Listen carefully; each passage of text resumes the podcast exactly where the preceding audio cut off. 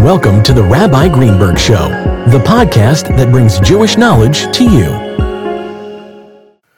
Judaism is based on a written Torah and an oral Torah. When Moses was on Mount Sinai and God gave him the Torah, he gave him the Torah in two parts. One part was a written text that was dictated to him word by word, and the other part, which he had to transmit orally, was the interpretation of the written word. And that was Moses' responsibility to transmit it from himself to his disciples and from them to their disciples, and it would never have to be written. Only in the second century of the Common Era, because of the impending fragmentation of the Jewish community, the dispersion into the exiles, did Rabbi Yehuda Hanassi find it compelling to put it into writing in the Mishnah and later on in the Gemara, the Talmud, and so on. But originally, there is a written Torah and an oral Torah. Now, why do you need two? Because if you take the written Torah by itself, it's really unintelligible. It's impossible to really understand what the Torah is all about. For example, when the Torah says you're not supposed to do work on the Sabbath, malacha, if you ask 10 people, how do you define work, you'll get 10 different answers. Another example is the Torah says on the holiday of Sukkot, you're supposed to take Pri Eitz Hadar, a fruit of a tree that is beautiful. Well, what fruit are we talking about? What tree or what fruit is beautiful? You ask 10 people, you get 10 different answers. And I'm sure of those 10, none of them would say the etrog, which is what we use. Another example, an eye for an eye. It was never taken literally, or a tooth for a tooth because the oral tradition says it doesn't mean literally an eye for an eye, it means the value of an eye for an eye. Those are the laws of the Torah. Then, even the stories, the narratives in the Torah, you can't really understand them fully without the oral tradition. An example Adam had three sons Cain, Abel, and Seth, and they had children, at least Cain had and Seth had. Who did they marry? Well, the Torah doesn't say. But the oral tradition tells us that they were born with twin sisters, and at that time, that form of incest was permissible. So, whatever story in the Talmud, in the Torah, we're talking about, there is a written version of it, and there's the oral interpretation of it, the second dimension. So, we have two dimensions, and nowhere is this idea more pronounced than in this week's Torah portion of Toldot. The story here is of Isaac and Rebekah give birth to two sons, twins. The older one, Esav, Esau in English, and then there's Jacob, Yaakov. And the way the Torah depicts uh, Esav and Yaakov throughout biblical literature and in the Talmud and Midrash and in all classical writings and in Jewish tradition, Jacob is a saint He's one of the three patriarchs. Whenever we need God's mercy, we invoke their memory, Abraham, Isaac, and Jacob. And in fact, Jacob is called the Bechir Sheba'avot, the most chosen, select of the patriarchs. And Esau, Esav, is a scoundrel, is a criminal, is an evil person. That's the impression we get when we look in all of Jewish sources. But if you look in the written text of this week's Torah portion, you seem to get a different picture. You look at Esav, he's obedient, he respects his parents, and he seems to be the more refined of the two brothers, whereas Jacob gets his brother Esav in a time of weakness to sell him his birthright for a pot of lentils, and then at the direction of his mother, Rivka, He's willing to disguise himself as his brother to get the blessings, to appropriate the blessings that were intended for Esav. It doesn't look like Yaakov is really such an upright person, and Esav seems to be much more Nebuch. He, he got the raw end of the deal. That's if you look at the written text in dimension one. When you go to dimension number two, the way the oral tradition explains what happened, you get a totally different picture. And this is the picture. The day that Esau was a used deception to fool his father, to make his father think he's a pious man. He would ask his father ridiculous questions like, How do you tithe salt? How do you tithe straw? Those things that don't require tithing, but he would act as if he's so pious he wants to do more than what the law requires. He was a hypocrite because he only did this to deceive his father, and he indeed succeeded in deceiving his father. What happened on the day that he came to Jacob to ask him for the lentils that Jacob was cooking? So the oral tradition gives us a very rich background. There's much more happening over there.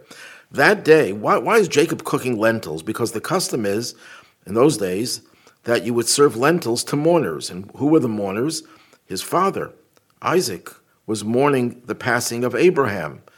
And the very day of the passing of Abraham, the paragon of virtue, the ideal of righteousness and justice and, and love and kindness, Esau goes out on a crime spree and commits murder, rape, adultery, and idolatry.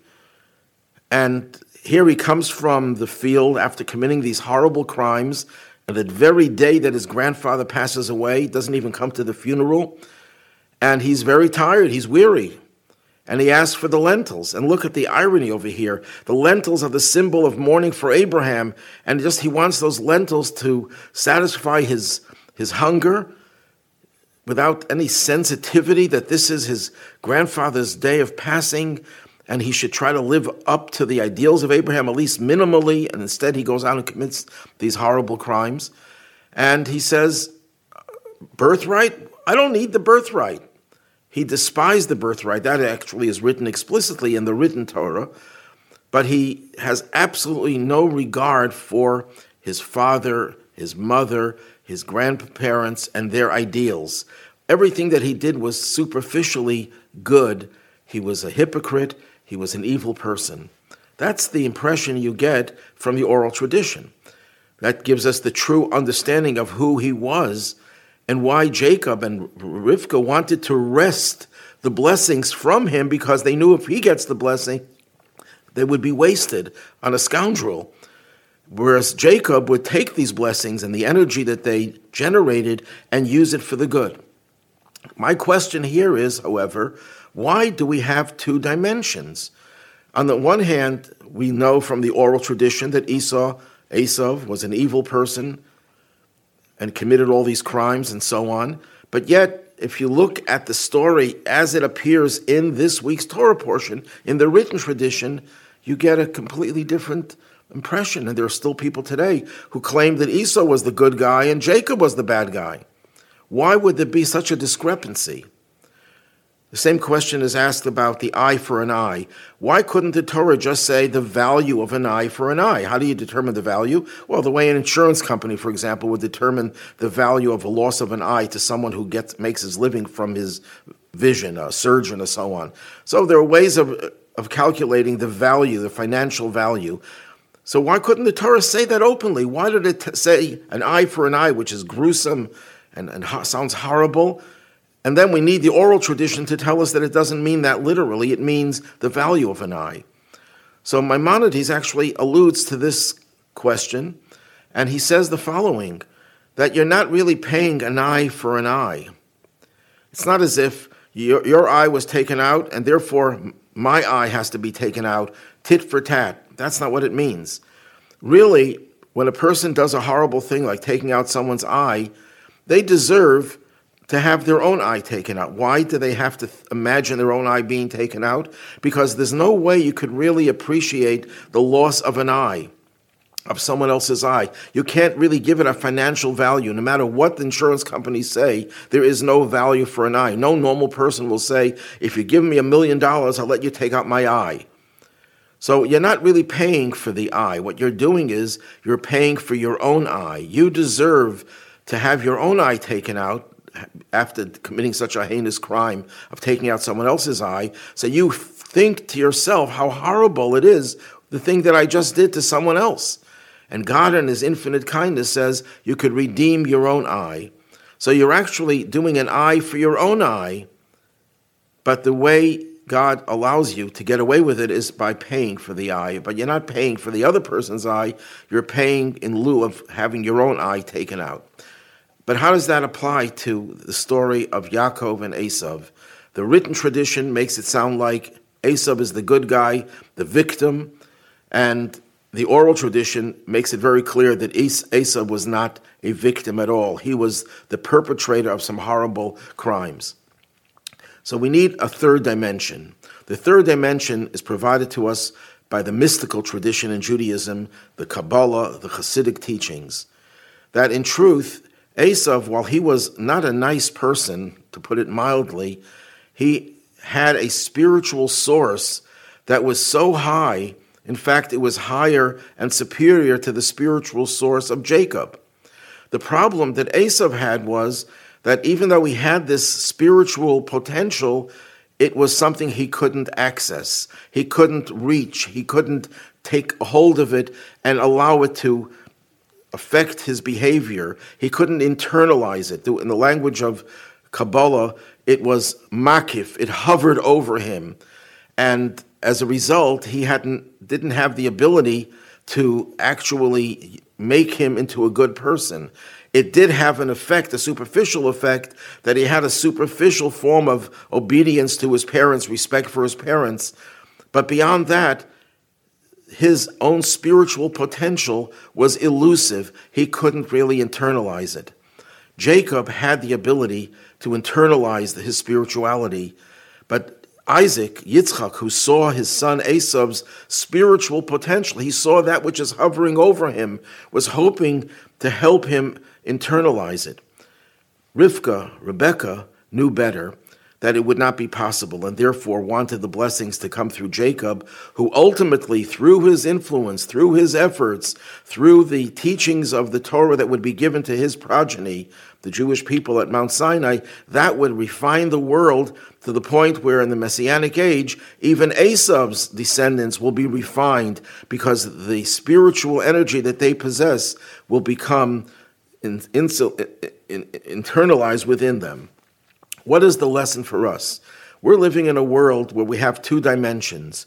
We have the dimension where a person looks at the world and sees the world in its veneer, the glittering world, glamorous world. There were so many phenomenal things going on. There's so much celebration going on. There's so much enticing things going on in this world. And he sees the world in a very, very glowing form.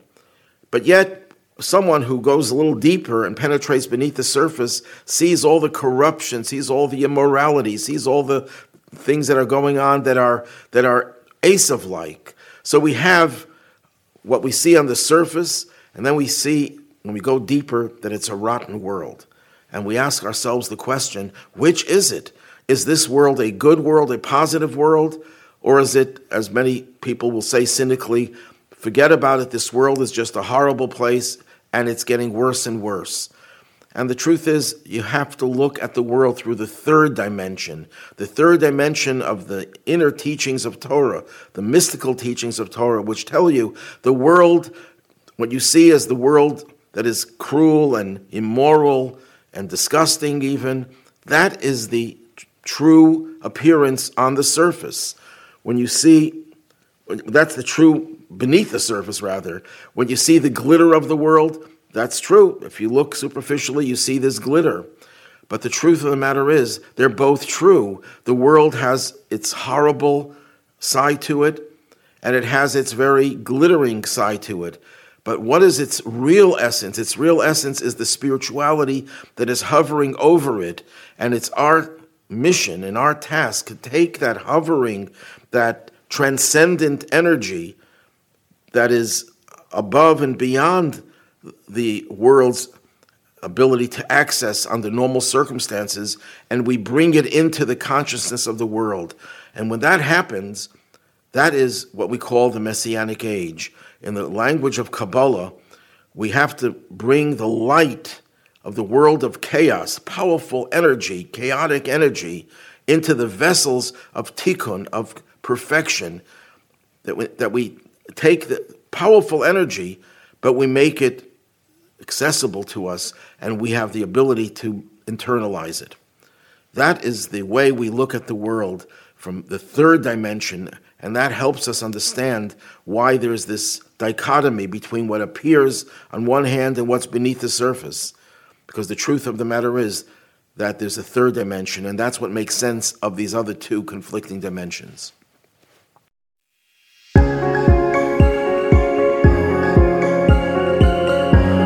Thanks for listening to The Rabbi Greenberg Show.